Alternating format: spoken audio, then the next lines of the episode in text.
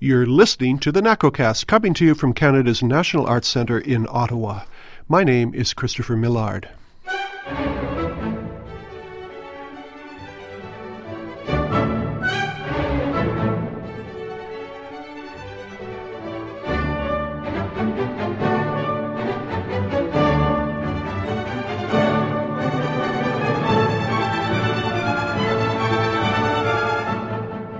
Thomas Dausgaard has been called a conductor of rare conviction and insight. He became chief conductor of the Swedish Chamber Orchestra in 1997 and, seven years later, became chief conductor of the Danish National Symphony Orchestra. Both have developed impressively under his leadership, and last summer at the BBC Proms, they were a sensation with audience and critics alike. Thomas Dausgaard has toured and recorded extensively with both of these orchestras. With the Danish National, he released the final part of his recorded cycles of works by Langgaard. And with the Swedish Chamber Orchestra, Dausgaard last season released Schubert's Symphonies 8 and 9. Maestro Dausgaard guest conducts many of the world's leading orchestras. This season's highlights include engagements with the SWR Stuttgart, the MDR Leipzig, the Barcelona and Swedish Radio Symphony Orchestras, and he regularly collaborates with the Vienna Symphony Orchestra at the Musikverein and the Vienna Konzerthaus. In coming seasons, Thomas Dausgaard will work with the Royal Philharmonic, the Royal Liverpool Philharmonic, the City of Birmingham Symphony, and the Bournemouth Symphony. He also conducts the Sydney Symphony Orchestra and the New Japan, Hong Kong, and China Philharmonic Orchestras. In North America, he's worked with the Philadelphia Orchestra, the Los Angeles Philharmonic, the Boston Symphony, and the Toronto Symphony. This is a busy conductor. Mr. Dausgaard has also been awarded the Cross of Chivalry in Denmark and was elected to the Royal Academy of Music in Sweden. Well, Thomas Dausgaard conducted our National Arts Centre Orchestra just a few weeks ago in a concert that included Sibelius's First Symphony and graciously found some time in his busy schedule to speak about the work with Paul Wells. Now, many of you know Paul Wells as a highly regarded columnist for Maclean's magazine, where most of the time he writes about politics and national affairs. What you may not know is if you're in Ottawa and happen to be looking for Paul on a Wednesday or Thursday evening, it's fairly likely you'd find him in the seats of Southam Hall at a National Arts Centre Orchestra concert. Yes, he's a rabid and knowledgeable classical music fan, and he's also a very engaging speaker. A podcast recording of a talk he gave during the Mozart Haydn Festival earlier this year was one of our most popular NACOcasts. So, in conversation with Thomas Dausgaard, here is Paul Wells.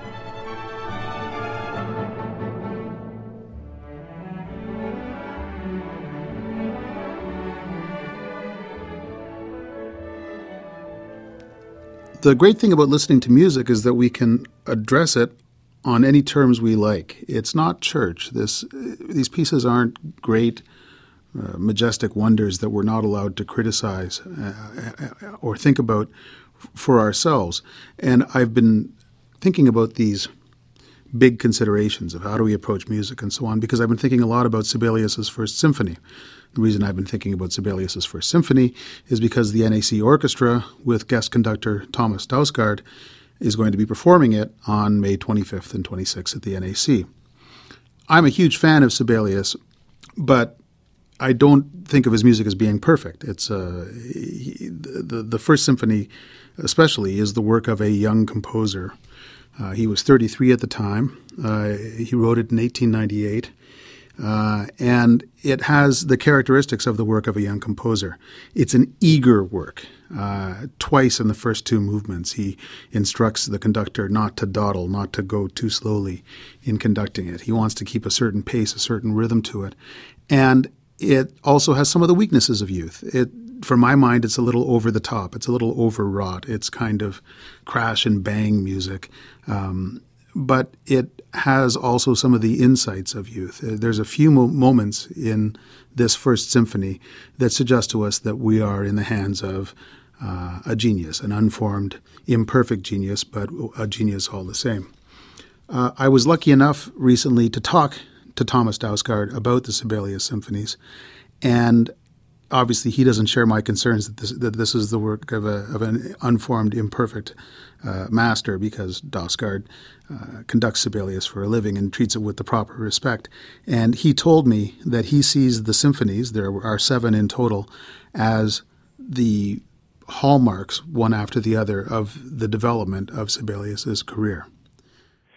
I think um, uh, the symphonies uh, uh, are the um, main stepping stones in uh, in Sibelius's composing career.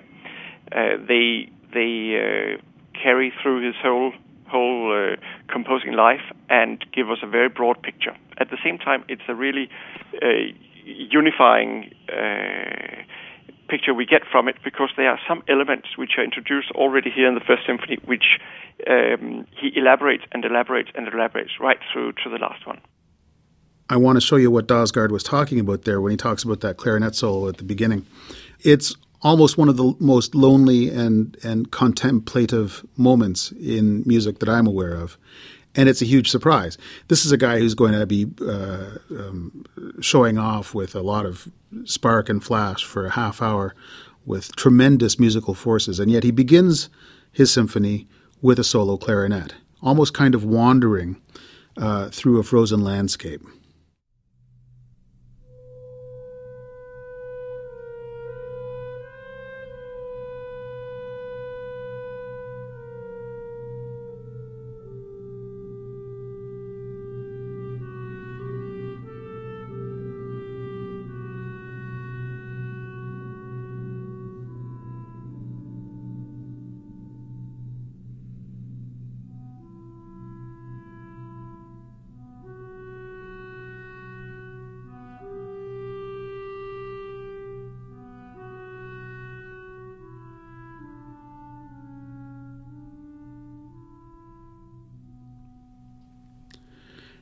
And now I'll skip ahead a little bit, almost to the end of the symphony. The fourth movement, uh, 20 minutes later, after an awful lot of stuff has happened, the fourth movement comes along and it brings back that same melody that the clarinet was playing, except it's played this time by the entire orchestra in extremely dramatic style.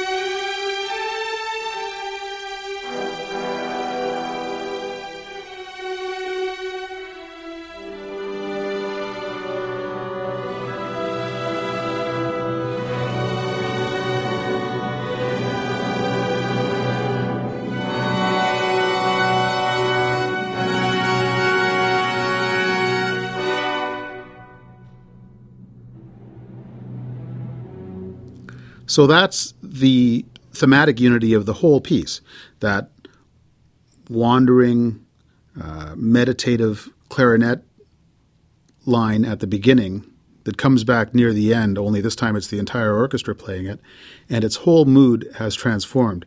That's one of three or four, I think, strokes of genius uh, in this first Sibelius symphony. Uh, another one comes at the beginning of the Second movement, the slow movement, although being Sibelius, he warns us that it shouldn't be too slow. Uh, it's a very simple folk melody, but um, it's extremely affecting. Uh, you can't get it out of your head once you've heard it. And Sibelius knows this, and he repeats it again and again uh, because he knows that this mel- melody has its own simple charms. Uh, and it's almost certainly one of the parts of the symphony that you'll remember the most uh, when you leave the hall at the end of the night.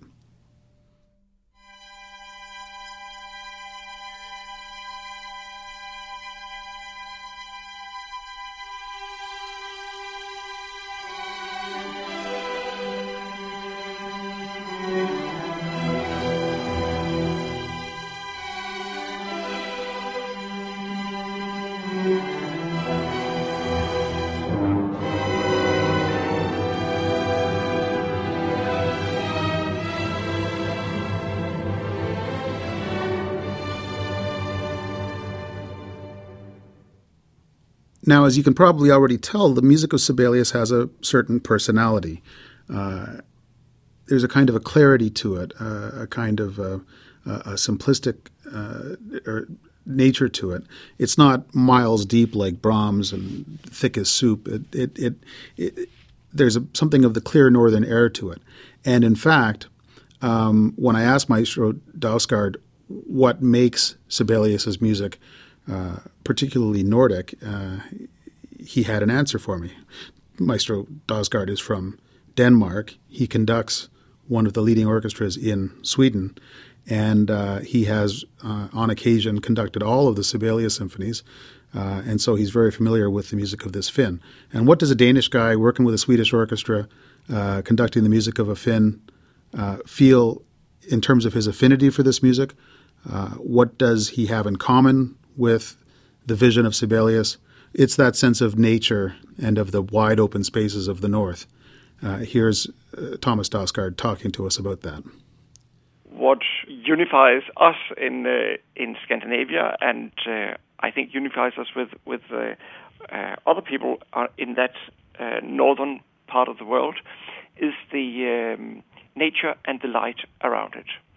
Because what is characteristic for us and other places uh, that high up is uh, the long uh, sunrise and the long dusk.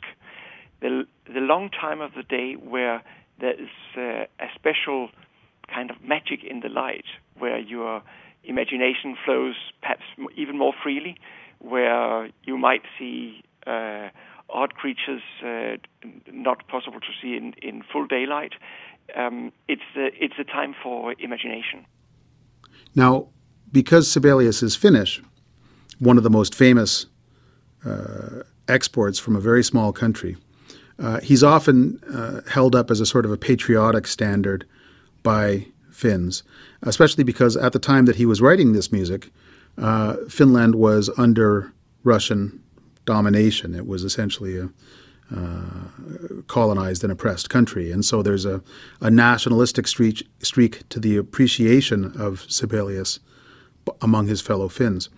And not surprisingly, this can be kind of off putting.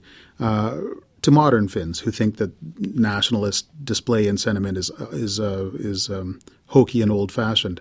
Um, the first time I ever heard Sibelius's first symphony, it was in a performance by the Los Angeles Philharmonic a few years ago, under the baton of Esa-Pekka Salonen, the great former music director of the LA Philharmonic. He's from Finland too, and yet he was only now at the end of his career with the LA Philharmonic turning to Sibelius's music. Uh, he was past 50 years old at the time. He'd been conducting since he was in his early 20s, since he was a kid, and he'd never really taken Sibelius's music seriously. But as he grew older and wiser and more able to approach music on its own terms, the way we're approaching Sibelius's music today, he was able to kind of reach his own accommodation with Sibelius's music. And, he, and with the LA Philharmonic, he, he produced some just fantastic performances of this symphony. Um, but I asked Dausgaard also about this relationship of Sibelius to politics uh, and international intrigue. Uh, and like Sibelius himself, who hated this attempt to sort of recuperate his music for nationalist ends, Dausgaard also doesn't buy it. Regardless of the political situation, he would probably have been very inspired by the uh, traditional legends of his of his country. They're very strong, very powerful, a bit like the sagas of Iceland. Um, and uh, uh, of course, when when you have a tense political situation, yeah, you probably turn back to, to your your your own history. But I think his attraction to this was was there regardless of the political situation, and people around him were were clever in using it for, for whatever purpose they, they saw fit. Uh, and uh, uh, I think to some extent he joined it, but but uh, again it it probably wasn't his reason for exploring this this uh, world of legends. It, that was what his temperament and his uh, his basic interests also were. Let me get back to another one of these special moments in Sibelius's first symphony that to me make it a memorable uh, piece of music. That's the sort of scherzo movement, the second last movement of the piece, uh, which is fast and, and fun. It's almost like ch- chase music from a from a Spielberg movie. Uh, it's got a bit of a Hollywood feel to it. One of the things I like the best in this short extract that you're going to hear is the way that Sibelius throws in the timpani, the kettle drum, the big tunable drum at the back of the orchestra as almost part of the uh, one of the melody instruments. There's this you know five six note theme dum dum dum dum dum, which is played by the strings and by the brass and then uh, and and then by the timpani. Uh, it's very clever, very surprising, and it and it and it brings a note of fun to what is in most other ways a kind of a sad, bittersweet uh, piece of music. So we'll listen to that now.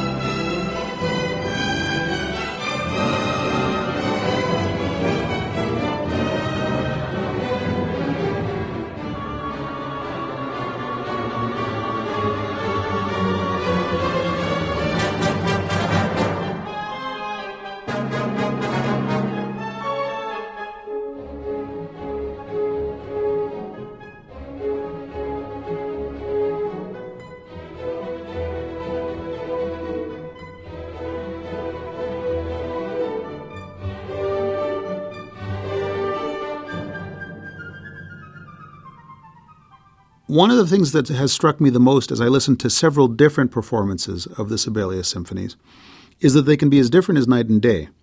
They're uh, sometimes um, played with an almost kind of military precision and a, and a, and a sort of a, a, neon bright clarity to the execution. Sometimes, even under the batons of great conductors, uh, there's a sort of a ramshackle, uh, informal folk uh, element to the way that the, that the music is played. Um, tempos are wildly different from one interpretation to the next. Um, there's a lot of different parts playing at the same time in Sibelius' symphonies, and it's always striking to me that depending on who's conducting and, of course, which orchestra is playing, uh, a, a, different um, line within the whole will pop out uh, in one interpretation and not so much in the other. So in, in you, listen to the same symphony and the cellos are the stars in one performance and then the trumpets are the stars in another guy's performance. I, I mentioned this to Thomas Dausgaard and he agreed with me and he said that this is actually uh, another part of the charm of Sibelius is you can listen to the same piece played uh, very well by two different very good orchestras and it will come out sounding like very different pieces because the interpretation that you bring to it matters a lot more with Sibelius than with certain other composers. Yeah, he um, he himself uh, said that uh, he is quoted saying that he enjoyed the uh, the uh, many different interpretations possible of, say, also the first the first symphony. Some would do it in a Tchaikovskian manner, some would do it in an operatic manner, some would do it very lyrically. He enjoyed it. He enjoyed it all, and the the possibility that it could take it. And actually, that is the strength of of um, uh, some repertoire which really can can survive the treatment in of, in many different ways. And then at the very end of the symphony, after all of this drama and uproar and kind of nervous energy of youth has been expended, there's one more moment of surprise and, frankly, guts. Uh, it's at the very end of the piece, and I'll let Maestro, Maestro tell you about that.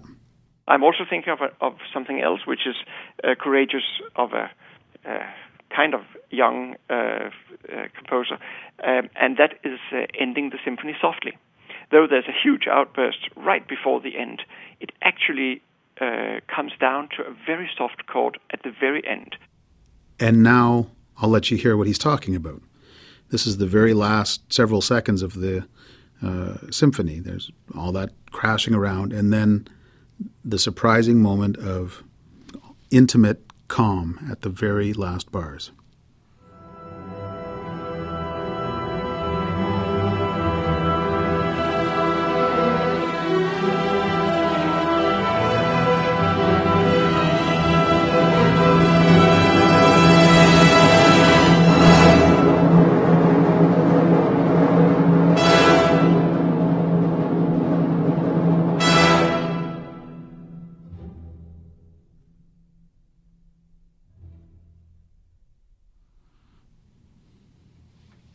So that's Sibelius's first symphony, uh, a kind of a wild ride at the uh, concert hall, but also a series of glimpses into the mind of a young composer who was able and willing to think for himself.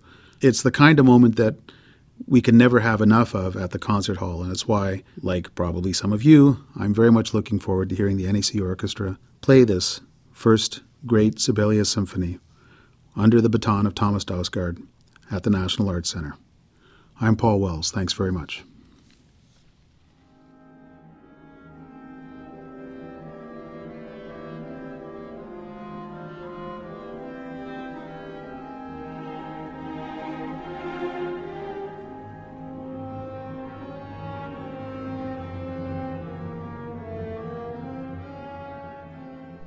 Well, that's it for today's NACOcast. Please stay tuned for our next edition, which will once again feature Paul Wells, and this time in conversation with Duain Wolfe, director of the Chicago Symphony Chorus.